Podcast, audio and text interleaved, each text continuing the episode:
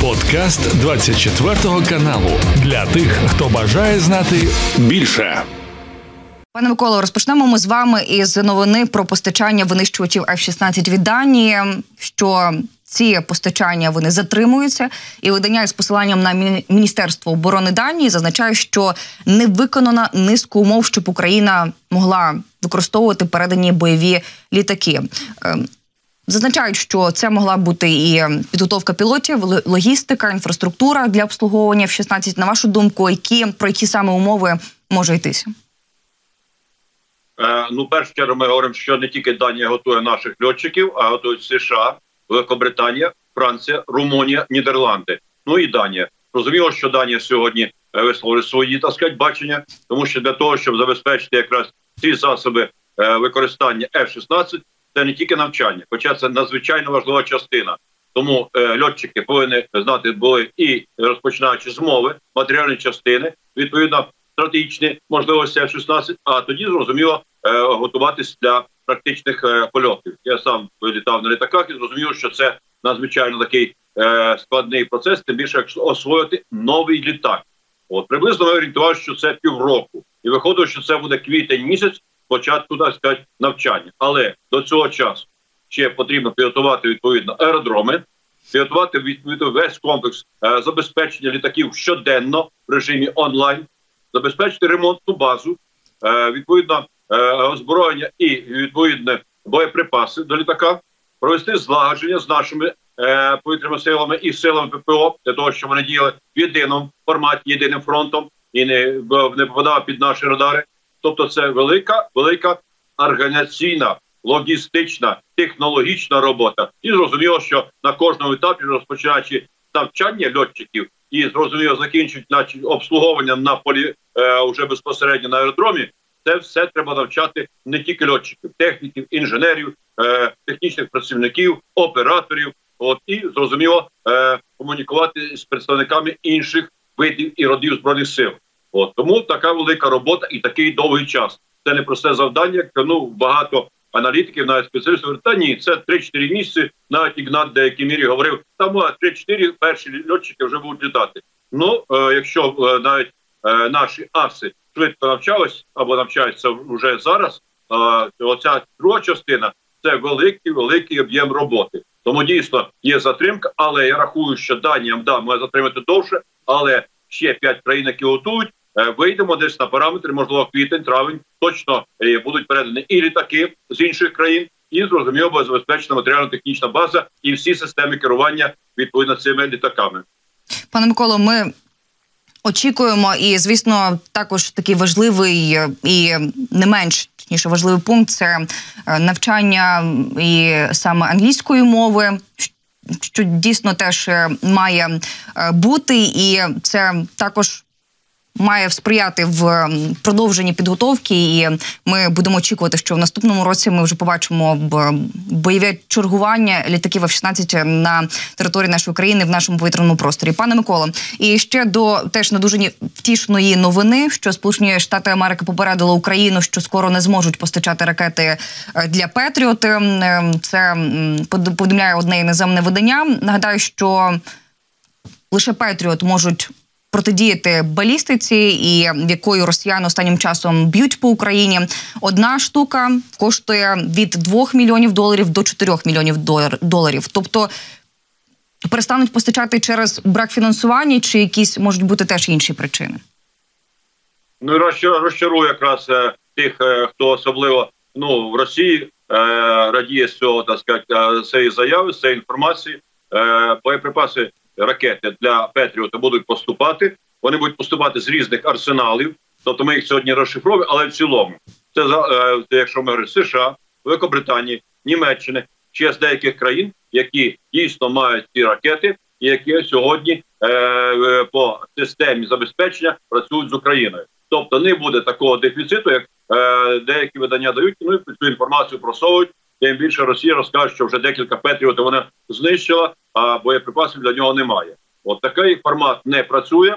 Ті петріоти на місці, вони зашифровані і замасковані. Вони маневрують для того, щоб ворог не міг їх виявити під час отих е, тестових ударів наприклад, чи ракетами, чи, наприклад, паралельно шахети запускають для того, щоб вийти інші системи ППО. А ми тоді задіємо Петріоти вже по конкретним ракетам, коли летять на столицю або міняють траєкторії. Тобто, ці всі моменти ми враховуємо і враховуємо, яка буде логістика поставки. Єдиний формат, де є правда, це дійсно ще недостатньо фінансування для майбутніх поставок з США, я підкреслю, не з інших країн. От але е, ці питання, я думаю, в кінці січня, початок лютої, вже фактично на порядку денно. Ми провели переговори і з республіканцями, і демократами, і зрозуміло, е, білий дім уже відпрацював модель і фінансування, і поставок. Тому е, я думаю, такого дефіциту не буде.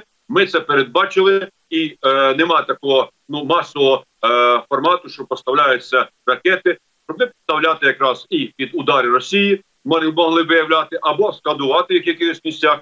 Це йде закритий, але е, системний логістичний процес. Я думаю, що ніяких таких збоїв не буде, тому що ті країни, які задіяні в цих програмах, вони виконають свої виконують свої зобов'язання постійно і системно, тому що особливо до систем Петріот, сам ті французи, Айріс, наприклад, е, які дають німці, е, зразу ж готуються пакети ракет, і вони системні на багато багато вистрілів. Пане Микола, ви згадували про виснаження нашої протиповітряної оборони, коли спочатку росіяни запускають шахеди. Е, для того щоб і розвідувати, де концентрація протиповітряної оборони, і відповідно знову ж таки наголошу для виснаження. Але ж е, здебільшого, якщо для збиття шахедів використовувати не зенітно-ракетні комплекси, не протиповітряну оборону, а кулеметні черги, то економічна складова протистоянь виходить, що на користь нашої оборони, і за підсумками останніх місяців, і виходячи із офіційних джерел, чи вдалося нам збільшити кількість ось цих мобільних вогневих груп, окрім мобільних груп, ми знаємо, що українська армія має на озброєнні комплекси гепард, які дуже ефективно справляються із цими шахедами. Ну, ми тепер використовуємо якраз проти шахеду цю таку систему. От вона не є кулеметники, це якраз тільки ті е, е, підрозділи, які ведуть також по різним секторам, створюють одну із систем їх виявлення і знищення. Але більш системні це гепарди, це ряд так сказати, е, е, протишахедних комплексів, наприклад, австралійських, іспанських, французьких, де ну німці вже гепарди і ще деякі є системи, які улавлюють, наприклад, австралійські буквально 16 цілих 16 шахедів і е, 600 вистрілів в секунду запускають, наприклад, боєзаряди 40 е, мм калібру. Це потужний заряд, який знищує навіть один знищення шахет. Тому е, не так то е, просто їм сьогодні носити удари, тим більше десь 70-80% ми, як правило, знищуємо. А в деякій ситуації, наприклад, і 100%, пам'ятаємо біля Києва, Київської області, практично всі рази 100% ці шахеди були знищені різних типів, і нові вже розробки росіян також знищені. Це вже не шахеди, а гібриди, які вони е, е, використовують елементи і російські, і американські, і китайські, які доставляють контрабандою або по закритим е, контрактам. Тобто, ми це вже освоїли. Тому підрозділи, які діють по проти шахедів, це комплексні підрозділи різних е, видів збройних сил, починаючи систем протиповітряної оборони, це зенітно ракетні комплекси, але не ракетами. Ми стріляємо, щоб не тратити ракети на шахеди, а на на ракети в першу чергу. І зрозуміло, це е, оті е, установки, які ми отримали від партнерів. Це дуже ефективні і дуже системні. Вони і не тільки е, виявляють, а самонаведення і просто знищують, буквально буває роями їх. І е, третя складова це дійсно ті підрозділи, де хлопці день і ніч е, чатують, е, дивляться небо, відповідно і радіолокації, і фізично, і мають відповідно засоби зенітно-ракетного типу, і мають кулемети, які використовуються для ударів більш на менш на близьких цілях, на більших відстанях по цим шахедам. Тобто створюємо нові системи, вони удосконалюють модель свого нападу, тобто міняють траєкторії, різні е, так сказати, е, методи, використовують е, е, зони мертві на для контролю з наших наших ротаційних систем. Але ми знаємо, ну наприклад, йшли свій час. Вони е, по Житомирщині і рухалися до Вишгорода по уловинах. Ми це вияснили, тепер уже знецінили, там уже немає. Ну що далі вони по іншим напрямкам зараз намагаються проводити різні операції, але ми постійно, постійно їх виявляємо зарані, де є установки для пусків тих же шахідів. Ну, наприклад, було чудо е, Криму. Ми вже виявили, наносяться туди удари. Вони змінили вже місця пусків. Тому ми виявляємо місця пусків і в Криму, на інших окупованих територіях, ну є вже на території Російської Федерації. І саме ефективні удари, які тепер можуть бути, де ракети можуть використовуватися, це удари ракет уже по пусковим установкам, як ракетних систем, літаків на аеродромах, які піднімають ці всі і е, іскандери, ту 160, ту 95, е, наприклад, міг 31 кінжали, ну так і е, пускові установки шахедів. Тут повинні також бити ракети, тому що пускова установка – це великий так сказати, комплекс, який повинен знищити одномоментно навіть одною ракетою. Пане Микола, але ж е, ми маємо дефіцит цих ракет. Якщо говорити про ракети вітчизняного виробництва, то їх і не так багато.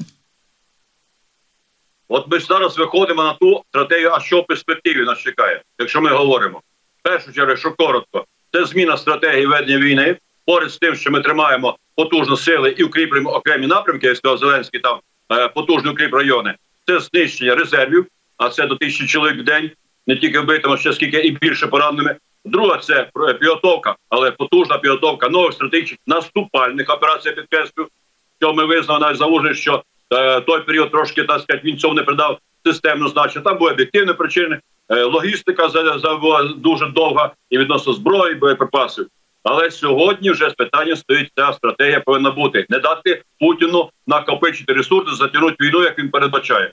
Друга складова це таки відпрацювати 28 країн з Роштайської е, так сказати, групи 50 готові і в 24-му році надавати системно на озброєння техніку боєприпаси. Оце якраз той комплекс, який буде дуже важливий. І заводи вже піднялися і е, в США, і в Канаді, і в Франції, і в Німеччині, і деяких інших країнах по і снарядам 155-го калібра, по ракетним системам. Третій формат це закупівля оцих цих видів боєприпасів, включаючи ракети, снаряди, е, якраз датовського і радянського виробництва, які в нас дійсно багато використовуються, і дуже час вже говорить командуючий дефіцит на міжнародних ринках. Я просто е, часто проводив ці операції контролю, якраз військово-технічних операцій на світових ринках. Там маса є озброєння техніки боєприпасів. Величезні можуть бути закупки, і саме головне швидко вони є в запасниках різних країн, де Латинська Америка, Південно-Східна Азія, Африка, от е, Близький Середній Схід, Арабський Схід, там, де вони можуть відповідно продавати і закупати. Це можуть бути і нам союзники допомогти, і ми самі за рахунок тих коштів, які отримуємо, закупати ці боєприпаси. Це ще вихід швидкий для збройних сил України. І що ще базове, це власний військово-промисловий комплекс. Ми сьогодні вже звітували Міноборони про те, скільки ми виробляємо і безпілотників, ракетних систем, боєприпасів, уже бронетехніки, відповідно робототехніки, розмінування систем там і багато багато чого іншого. Це те, що потрібно було з першого дня війни, ще краще до війни, але хоч е, пізніше, але ми розпочали цю роботу. І оцей симбіоз, нова стратегія, допомога новітній техніки озброєння і боєприпасами наших партнерів. Ті, що стару зможуть, це не всі 50, я кажу, 28 країн: США, Канада, Британія, Німеччина, Франція, е, Скандинавія і ряд інших країн. Закупіля цих видів озброєння боєприпасів на міжнародних ринках і е, забезпечує наших військ ще за рахунок власного ПК. Оцій формат дасть перспективу великих перемог на полі бою, тому що без того буде дефіцит і Росія буде постійно постійно нарощувати свій ресурс, нанесення потужних неочікуваних контрударів, потужних ударів з тили з флангів і проведення спільної території. Де визначить команди? Це їх справа, але це на порядку дня. А тоді визвання Криму, а тоді падіння режиму Путіна, тому що під час глобальних провалів на фронті отам швидко піднімуться всі проти Путіна, які сьогодні дуже бояться. Пане Миколу, ну як ви казали, що е, якщо десятки мільярдів доларів євро допомоги нашій країні від е, держав заходу не будуть витрачені на зміцнення української армії, то з'явиться серйозна загроза ядерної третьої світової війни. Тобто, якщо підсумовувати, закликати, точніше, витрачати обіцяну Україні фінансову допомогу від штатів і ЄС винятково на посилення обороноздатності української армії.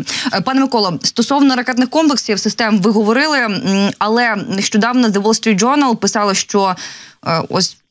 Розв'язана Росією війна проти України виявила недоліки заходу у швидкому виробництві більшої кількості зброї в потрібний момент, наприклад, на виготовлення однієї ракетної системи «Насамс», яка захищає повітряний простір над Білим домом, йде е, два роки. На вашу думку, з чим пов'язане повільне виробництво? Це оборонна промисловість е, стикається із е, тривалою нестачою робочої сили, скорочення оборонних бюджетів чи щось інше, тому що це прямо пропорційно впливає відповідно і на допомогу нашій країні. Ну, в першу чергу ми орієнтуємося, що і комплекси НАСАМС, і відповідно е, ті боєприпаси, які використовуються, вони є країн НАТО і деяких інших країнах. Тобто, якщо ми говоримо про реальну допомогу і політичну волю лідерів цих країн, вони повинні розпакувати свій ряд арсеналів. Не на шкоду обороні своїх країн, тому що вони тут якраз в Україні допомагають перемогти агресора, який загрожувати їм ні війною реальною, конкретною, не ядерною, і саме головне ядерною. А це вони захищають уже себе тут. Вони своїми засобами те, що передають своїх арсеналів. Тому сьогодні велика повинна робота бути президента України, всіх очільників силових відомств, першої розвідки, тоді дипломатії і, і наших партнерів в плані того, щоб оці бо- е, великі запаси новітньої зброї були передані Україні захистити не тільки Україну, себе захистити, тому що буде перспектива потужної ескалації і на Європу, і на НАТО, а це втягнення глобальної війни. Давайте подивимося, який сценарій. Тоді глобальна війна буде. І що буде Росія застосовувати ядерну зброю? А це знищення всього людства. Тому нехай захищають американці себе таким способом, передаючи нам озброєння техніку боєприпаси, британці, європейці і китайці, і навіть турки, і індуси, і бразильці подумають, як стишити свого партнера Путіна цього засобу, тому що їх також при ядерному потужному колапсі, а ми розглядали різні сценарії технологічно США, ядерна війна між США і Росією, на землі не залишається нікого. Це в режимі онлайн фільм знятий. Реальний фактор. Тому в даній ситуації тут не буде перспектив. Або допомагають нам і захищають себе таким чином, тратячи невеличкі кошти. Тому тоді пізніше придеться при великій війні тратити для них набагато десятки, а то й сотні разів більше. Тому це аргумент залізний. Захищайте себе, але допомагати сьогодні Україні реальними зброєю, технікою, боєприпасами, коштами. Боєприпаси, комплекси ці всі є в арсеналах.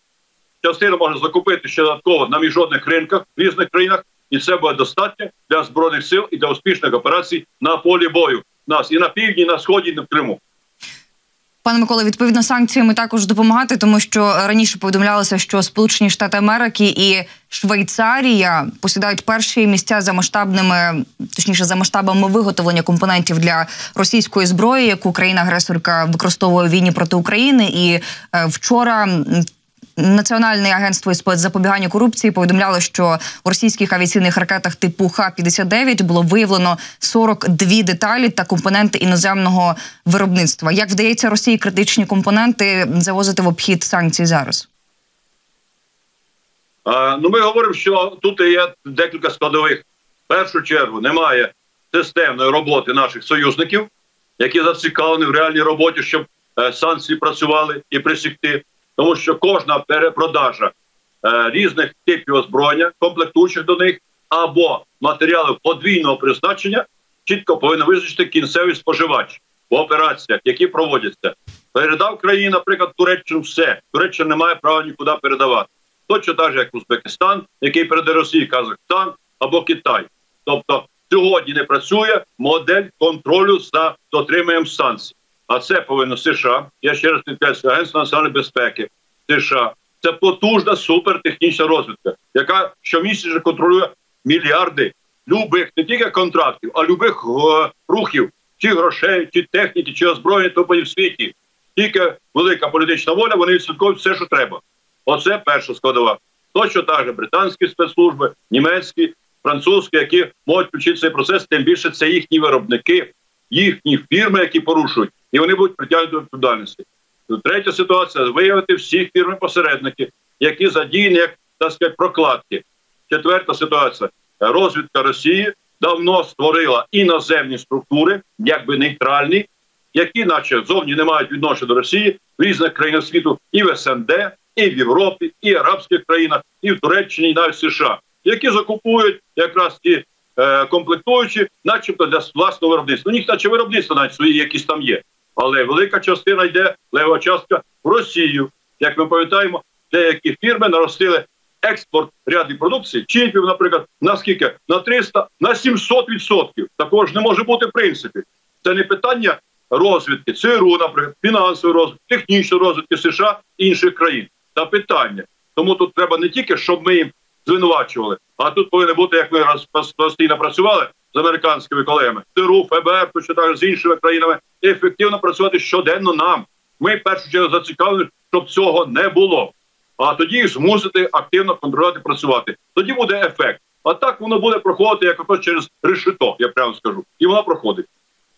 Пане Миколо, е, ще не згадала з вами про танки. В Defense Express нещодавно була стаття, що Німеччина у межах коаліції Леопард 2 передала до збройних сил України 18 танків Леопард 2 6 але більшість з них вже не у боєздатному стані. І причиною цього стали не лише цілком можливі бойові ушкодження, а й певно, що активна експлуатація машини, що може стати подальшому вирішення проблеми, тому що не тільки ми стикаємося з проблемами в танках Леопард, але ще раніше стикалися з проблемами використання Абрамсів, які передавали нам Сполучені Штати Америки. Е, ну я так розглядав якраз поставки леопардів, абрамсів, челенджерів як тимчасові так сказати, явище, uh -huh. коли ми ще не наладили своє виробництво. Ми маємо відповідно танк оплот. Під час ми продали 300 з чимось навіть Пакистану, а тоді Індії і багатьом іншим країнам. Виявляєте, десь пів тисячі танків це танк краще, ніж Леопард. Я просто сказав по всім так технічним даним, тому що він виграв тендер на міжнародних ринках озброєння. Це не те, що ви там якось продали таємно, а в конкретній конкуренції. Це кращі танки. Десь на рівні пошти Абруса. Абрус це просто більш насичений електронікою і тому подібне. І сьогодні ми не маємо в збройних силах ні одного. Ну не абсурд. От сьогодні стоїть питання про те, що ВПК наше, яке повинно виробляти і не тільки безпілотники, ракетні системи, радіолокаційні системи, робототехніку, але і танки, і БТР, і БМП. Рейлметал, та ж Німеччина повинна не тільки е, забезпечувати нам е, десь ремонт леопардів, а спільно, як ми домовилися, виробництво уже наших танків з західною начинкою. Оце буде клас. Ми матимемо все виробництво. Тут же йде війська безпосередньо і ніяких цих заморочок, що там Швейцарія не дає станції на передачу якихось е, комплектуючих або танків, які ці комплектуючі виробляються ряд інших країн, або обмежують, або дають, як дала Німеччина і ряд країн леопарди старі. Оце основна причина, чому вони там в ряді випадків зупинилися. Вони їх трошки підремонтували направо на полі бою, а на полі бою це е, системна експлуатація в тяжких умовах, бойових, природних, е, інших та технологічних. От величезне питання. Тому сьогодні ремонти вони повинні робити швидко, німці своїх леопардів, і нарощувати виробництво вже власного так сказати, готунку. Оце вихід до ситуації стратегічний. Пане Миколаю, дивлюсь, що оплот е, це бойовий танк, розроблений саме харківським конструкторським бюро машинобудування, і що він є е, там дійсно, як кажуть, гордістю української оборонної промисловості і е, досі не почали поставляти у війська. І на жаль, ем, з виробничими спроможностями у нас є зараз е, проблеми. Пане Микола, я вам дуже дякую за цю розмову. Дякую за те, що ви долучилися. Я чекаю на наступну нашу зустріч і кажу вам продуктивного та мирного дня. Я нагадаю, що з нами на прямому зв'язку був Микола Маломуш, генерал армії України, служби зовнішньої розвитки України з 2005 по 2010 роки. Це був подкаст для тих, хто бажає знати більше. Підписуйся на 24 канал у Spotify, Apple Podcast і Google Podcast.